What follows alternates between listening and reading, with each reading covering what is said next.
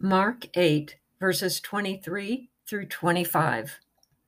When he had spit on the man's eyes and put his hands on him, Jesus asked, "Do you see anything?" He looked up and said, "I see people. They look like trees walking around." Once more, Jesus put his hands on the man's eyes.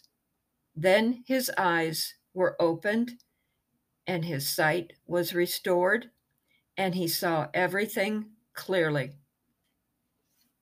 This was the only miracle of the Lord's that wasn't fully realized on the first attempt.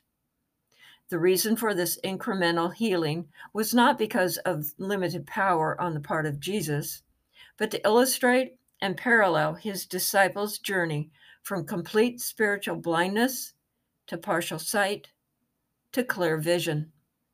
For by now the disciples had been personal witnesses to many miracles and teachings, their spiritual blindness slowly changing each day.